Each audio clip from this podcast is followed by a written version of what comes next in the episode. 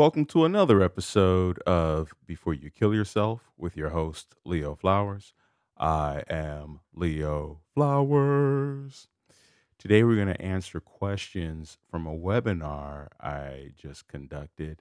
I give these webinars uh, maybe every three months for different groups about mental health, wellness, um, goal setting, just lifestyle um, topics and they have questions at the end that I'm not always able to get to. So I promised them that I'll address them in the form of a podcast. So that's what this episode is going to be. This episode will be me answering those questions. And I'm sure in some of these questions, because I'm looking at them right now, that you will find some answers to questions that you have that you didn't even know that you had. You're like, oh, what is the answer to that? You know how sometimes you're, you're scrolling through and uh, on YouTube or social media, and they're like, "Do you know the three reasons why?" You're like, "Oh, I don't know. What is it?" That's what this. that's what this episode will be. All right, so let's hop into it. First question, because uh, is there a preferred Himalayan salt that can be added to the water rather than food? Now, this question came up because I talked about the importance of taking electrolytes daily. And the reason why we want to uh, drink electrolytes on a daily basis is a lot of our water has been so filtered um, through pipes and the, you know, just trying to remove the contaminants that it's also stripped the water of its natural minerals and electrolytes that we would naturally get. So now we find ourselves having to actually buy electrolytes and add them to our water. Water naturally, if we got it from the uh, spring or the well, they would naturally have these electrolytes because water runs over rocks, is collecting these minerals, and then we get to drink the minerals. But now, because we have like 20 ways of filtering the water before we get it to that glass that's on our table, we've stripped out all the electrolytes. So part of part of, part of the way to combat that is to add a little Himalayan sea salt to your water on a daily basis. Now, when I say little, I I like to get the chunks of sea salt and not the not the ground up sea salt. And there's these tiny little chunks, and I'll just have one. I, I grab one, grab one little morsel of Himalayan sea salt, I'll put that in my mouth, and let that melt, and then I'll, I'll chug some water, and that's it. So I don't want people, you know, adding tons of Himalayan sea salt or a teaspoon or a handful to their water. You just need one or two. And the beauty of Himalayan sea salt, which I just found out, comes from Pakistan. I was in Pakistan. How did I not know? I mean, Himalayan Himalayan mountains in Pakistan. So they're either coming from Pakistan, that's where most of it comes from, but there's some companies that go to Brazil to get the get the Himalayan sea salt, uh, and obviously it wouldn't be Himalayan; it's some other uh, salt from mountains that they've discovered. Um, so yeah, it, and and so to answer the question, it doesn't matter what Himalayan source of Himalayan sea salt you use. They're all good. The way that Himalayan sea salt is sourced, it's it's a natural process. So you don't have to worry about is one better than the other. It's not like wine or honey where you have to look at the grade, like there's grade A, grade B. Um, it's not like eggs, like where you have to be like, is this local? Is this free range? Is it organic? Himalayan sea salt's not like that. Himalayan sea salt is more like uh, goats or elk. And, and what I mean is, cows will eat anything. And that's why you have to be aware of how your cow, how what, where, where you're getting your beef from, because you know the, the, they'll they'll feed a, a, a, cow, you know, corn and all, all, this all this stuff, and a cow will just chow down, right? So you have to be like, all right, how was this cow treated? Whatever. Goats aren't like that. Goats eat what they eat and they're not going to eat anything else. So you have to feed a goat what it naturally eats. You have to feed elk what it naturally eats. So when you're eating elk, you don't have to worry is this local, is it organic? Like uh, elk, they don't you can't treat them like cows. They elks do what elks do. So when I get elk, I, I don't have to ask a million questions. It's elk. You get venison, it's venison. Like you know that um, it, it, it ate what it's supposed to ate, eat, and it was treated how it's supposed to be treated. Or else it's just not. It, you're just not gonna get anything from it. You can't fatten it up. You can't do all this extra stuff that we do with cows, right? Himalayan sea salt the same way. It it it is what it is, and uh, companies. The only way a company could uh, mess with the you know the quality of the salt as if they were to mix in other salts, which then is is not what it is. Uh, so that's not even um, you know then you're just dealing with a, a shady. But I don't think that's something that, that's not anything that I've read about or heard of. Um, so I don't think that's anything you have to consider. Salt is salt, and so that's but that's also why you don't want to get the you, you, it's better to get the uh, the chunks of salt, like the coarse salt versus the ground up salt, right? Because if it's if it's chunks, then you know it is what it is. If it's ground up, they could be mixing it with other things. But like I said, that is something that I I could say with ninety nine point nine percent surety is uh, something you don't have to worry about in the, at least in a salt game, right? Um, unless you're at a restaurant and they have this container that says Himalayan sea salt. Well, you don't know what the restaurant is cutting it with, right? They could be mixing it with regular salt or what have you. But if you get the chunks, then you got nothing to worry about. And then you can just grind that up yourself. And I recommend that for pepper also. Get, get the get the peppercorn so you can ground. There's nothing. I love the smell of fresh ground pepper. Ah, I uh, I I didn't even know that was a thing that I loved until I smelled it, and I was like, "What?" I've been dealing with ground pepper my whole life, and the, and the smell of fresh of fresh cracked. Oh my goodness, I love it. Uh, it is. I wouldn't say it's up there with coffee, but it, it's it's it's in the race though. It's in the race. It can line up. It can line up. It could it could put the shoes on. Uh, second question, and it, it's related to the first one. Should you drink the Himalayan salt water in the morning or later in the day? Uh, I truly believe that if you're going to take electrolytes, drink it in the morning. And the reason why you're going to drink it in the morning is because if we are getting quality sleep at night, then we are losing bodily fluids through the night. We're losing it through sweat, and then we're also losing it through urination. I'm 47, so if you're like me, you're getting up at least once or twice in the night to go pee, right? So we need to replace those electrolytes in the morning. Okay. Now, if you can't, uh, you know, for whatever reason, it, it, doesn't matter as long as you're getting them in. I would say get it in daily, but I recommend in the morning, and it, I recommend it especially for me because I like to work out in the morning. I like to get my ten thousand steps in and go work out, and being in San Diego, the sun can be out. It can be sometimes hotter than usual in the morning. Um, and so to, to have lost uh, bodily fluids through sweating at night and urination, and then to go for a walk, you know, I, that could be a recipe for disaster. So I wake up, I put one piece of coarse Himalayan sea salt under the tongue, chug about a liter of water, and then I get to stepping. Uh, question number three, and uh, we only have actually uh, two other questions after this, so five total. In terms of financial, re- now this is for the holidays for you, for for the people out there. The holidays are coming up, or just in general with the gift giving.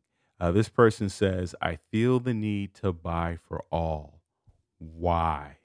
Well, I resonate with this there's definitely around the holidays because it one it can feel like everyone is buying gifts for everyone right? So you're like whoa I, I if everybody else is doing it then i should be doing it. So there's that like uh, subtle societal pressure to you know in movies and and media and everything that we watch. That's what we see. We see people buying gifts for everyone. They're like what do i get for my mom my grandparents, my kids, my nieces, my nephews. Three, it, it can also feel like everyone's getting gifts for us. So then we feel like we need to get gifts for everyone. But, you know, if we thought about it, we might be that person's one person. Meaning, you know, I could have 10 different people giving me a gift, but for each one of those people, I might be the only person in their life. I might I might be that connector. And so, you know, they're like, "Oh, I just got to get Leo a gift because I only know Leo. Where I'm like, I know 10 of you, so I got to get 10 of you.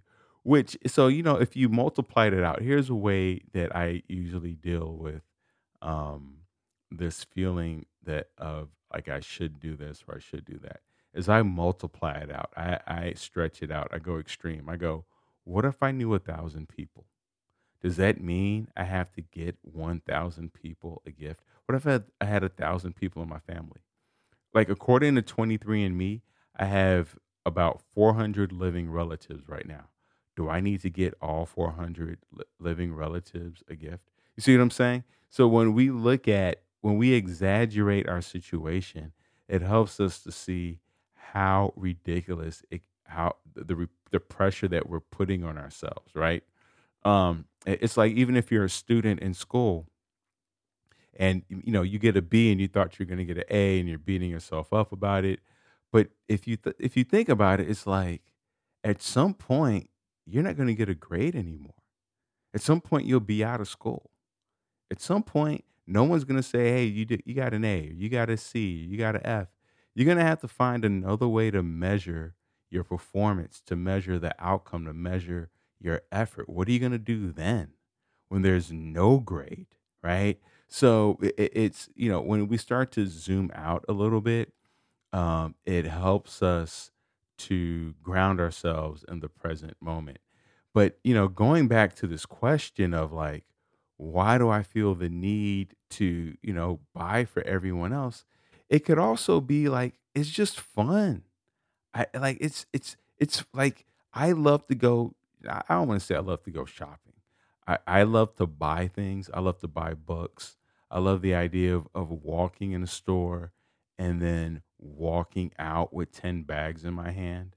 So there's that part of it too, where you're just like, yeah, I got it. I got this locked. I'm, I'm the best uncle. They're going to love me. So it's like a, a part of us uh, feels the need to buy for everyone because we want that love and affection and want to see faces light up and and and you know all, all of the the things that come with it right so there's that so there's a bit of an ego in there of well, that need to buy for everyone and then also we don't want to be embarrassed like i don't want to be empty like if if you're sitting around the tree with other people and everybody's opening up gifts from everyone and then you're like, I only have a gift for this. Like that could be embarrassing. so I would say, eh, whoever you, um, if you set up the precedent of buying gifts for, say, like you bought gifts for 10 people last Christmas, but maybe this year you don't have that kind of money to buy for all 10. Well, I would message them and say, Hey, I, I know I got you something last year. Money's kind of tight this year um, you know, looking forward to to next year maybe, or at least we have each other, whatever that is. But I would I would just say it to them. I would say, you know, and it, because the other reason why we might feel the need to to give a gift is because we know that these other people are giving us gifts, and so we, we you know, it's like that. Um, we don't want to feel like we're being selfish or thought or you know not being thoughtful um, or taking advantage I don't want to feel like I'm taking advantage of you. Like, wow, you got me a gift. I didn't get you a gift. Um, but you know, I just I know too many people. I can't be buying everybody a gift. So you know, owning it and also being willing to communicate it and say, hey, um, if you're gonna get me a gift, know that I may not be able to get you a gift this year, but uh, I, I definitely will make it up to you. Or uh, not even make it up to them because it shouldn't have to be honestly it shouldn't have to be a tit for tat we got to get out of that this idea of like oh you did something for me so now i got to do something for you kind of thing um, I, I think that in theory and in general, that rule can apply in some instances, but not in a gift giving because now this person is doing something for you that they don't have to do and you didn't ask for. So to feel that need to to go tit for tat to match gift for gift, that's not fair, right? So it's like, hey, if you're thinking about getting me a gift, I appreciate it and I'm thankful. Just know that this year I will not be able to reciprocate. Um, so if you're comfortable with that, um, I, I just want to give you a heads up and and and say thank you in advance. Uh, thank you for understanding in advance, right? Uh, so that takes pressure off of you, and that opens up communication. And also, you may discover that they didn't really have the money to buy you a gift. They're buying this on credit. That's right. They're buying this with money they don't even have. They're, they're, they're borrowing from the future to get you a gift because they think you're going to get them a gift. So if you may find that when you communicate openly and honestly what your situation is, that they feel relieved. They're like, whew, I'm so glad I was about to buy you a Bentley. oh, that would be hilarious. if somebody bought you a Bentley and you're like, I got nothing. if I knew somebody was buying me a Bentley, I would break I would break my bank to buy them a gift because the Bentley is is worth so much money. I could just you know sell it and then I, would be fine. Um, that, all right, that, that got off track there. Uh, fourth question: Isolation and loneliness is something I deal with sometimes. Any suggestions? Wow. So first, I want to break down the difference between isolation and loneliness. Isolation is physical, meaning um, in in prison they would isolate a dangerous prisoner from the other prisoners. I know you're like, aren't all prisoners dangerous? No, no, like the the ones who are really wilding out, a threat to themselves or a threat to someone else, they put them in isolation, right? So they are physically removing them from everyone else. Someone who lives in a cabin out in the woods is isolated. Um, so there, there's different ways that you, you know, it's like when you were a kid and your parents sent you to your room as punishment. That was a form of isolation. Go to your room. You cannot be with the rest of the family. You've been isolated, right? Um, and so that's isolation. Loneliness is a feeling. It's an emotion. It's a like a yearning of wanting to connect. Uh, I, you know, in an episode I did recently, I was reading from uh, Matt uh, Matt Haig's The Book of Comfort, and what did he say? He said something about loneliness is not understanding who we are. He said, "Oh, he goes." The cure for loneliness is understanding who we are. I have to be honest. Um, he said he said the cure for loneliness isn't more people. The cure is understanding who we are. I want to and I want to speak to that because there are moments where I you know I travel a lot and so I'm, I'm in some ways isolated from my family, from my friends, and then I get those pangs of loneliness. You know, I start to notice couples holding hands more and and groups hanging out. And I'm like, oh, I kind of yearn for that connection.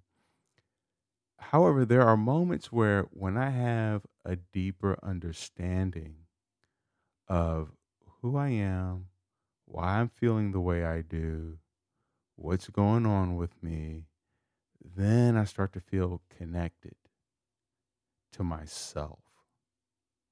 I think when we feel the pangs of loneliness, we think that, okay, I need to connect with someone else, something external.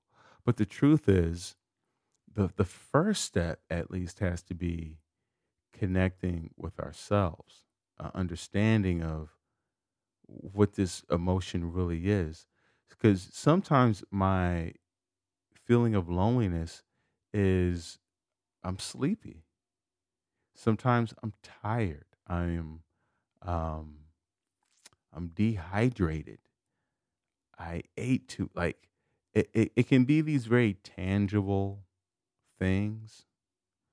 Um, maybe the, the pang of loneliness is um, I'm, I'm moving too fast. I'm doing too many things at once. I've kind of spread myself thin and I need to slow down. Um, I've been on my feet too long. Wh- whatever it is, I've been, maybe I'm inside. Maybe I've been inside too, maybe I've been outside for too long. Um, you know, so just understanding who we are in that, it's not about understanding who we are in general. I, want to backtrack there when I highlight this. It's about understanding who we are in that moment.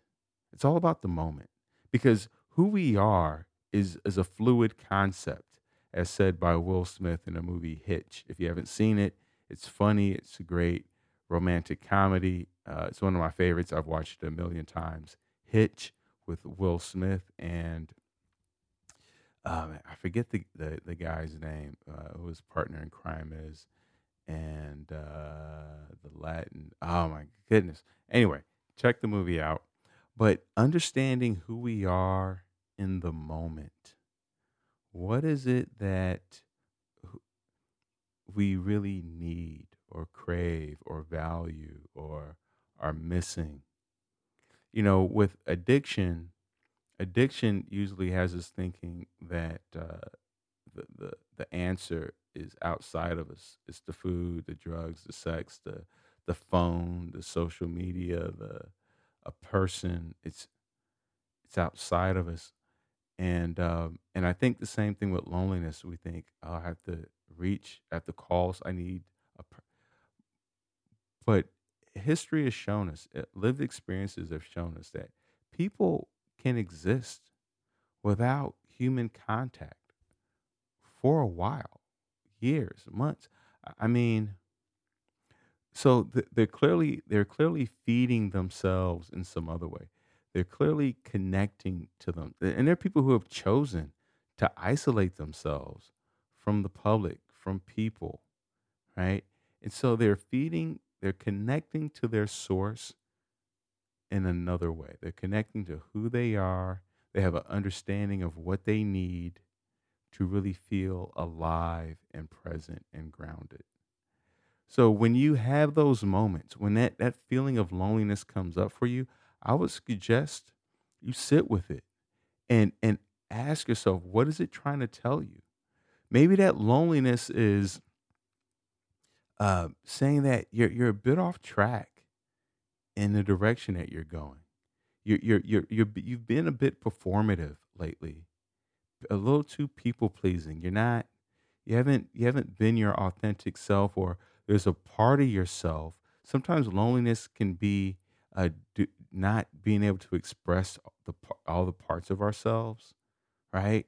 Like you, you might um, be very creative at work, but then you're kind of like stoic and bossy at home, whatever that is.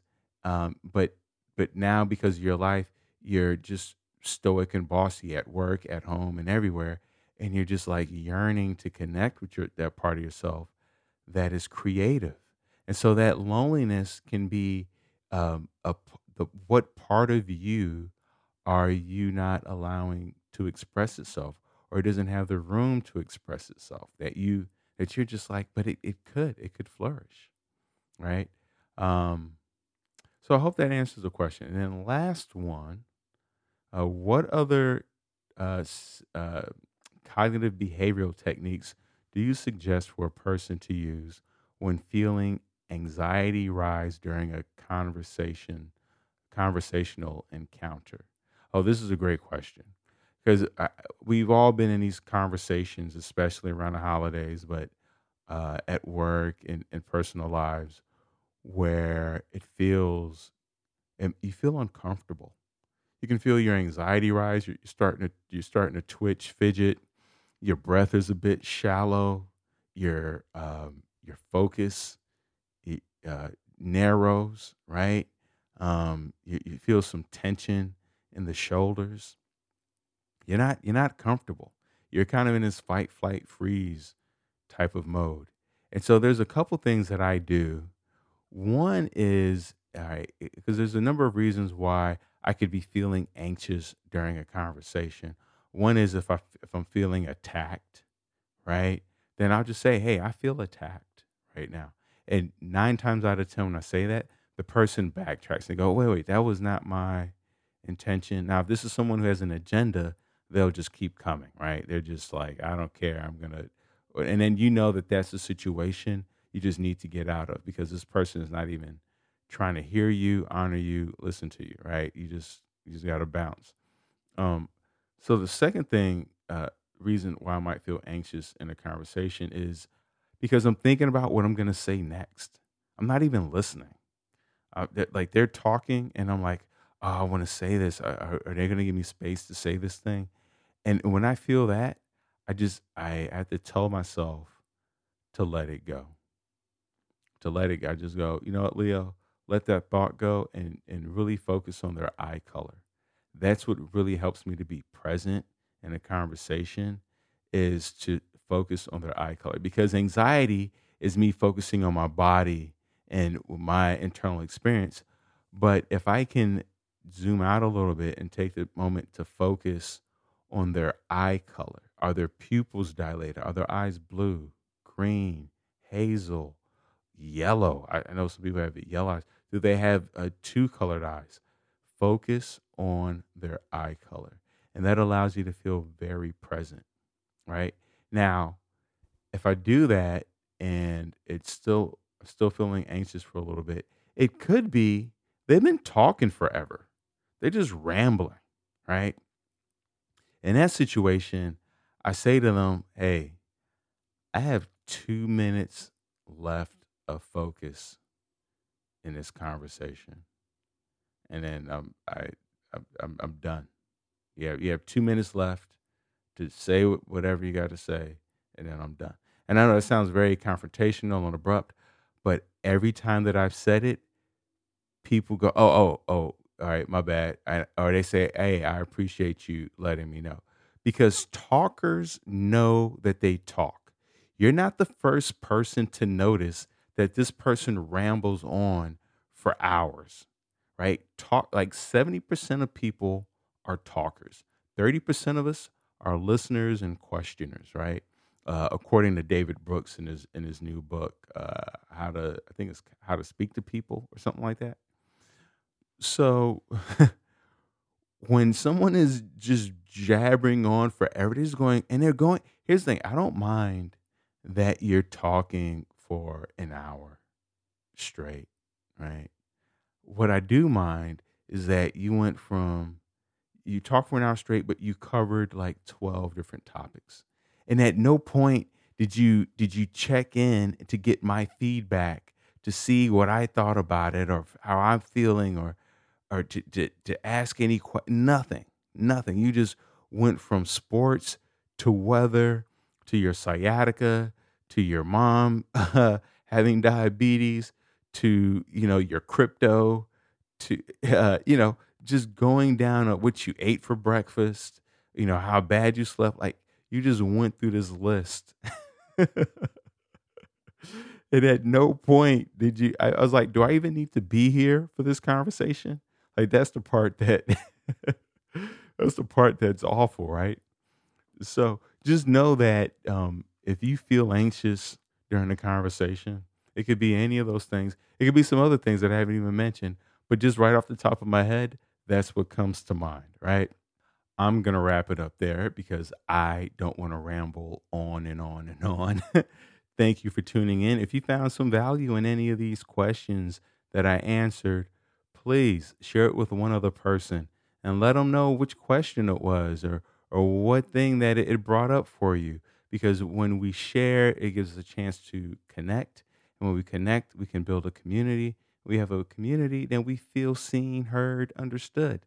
Thank you for joining me today on another episode of Before You Kill Yourself. I hope you have a story worthy week. I hope you accomplish something ridiculous today. I hope that you find some magical moment. And uh, until the next time we tune in, remember this podcast is not a substitute for you calling the 988 or any of the 800 numbers listed in all of the show notes. You can chat, talk, text. You can go to thrivewithleo.com for one on one coaching with yours truly. Let's get to tomorrow together.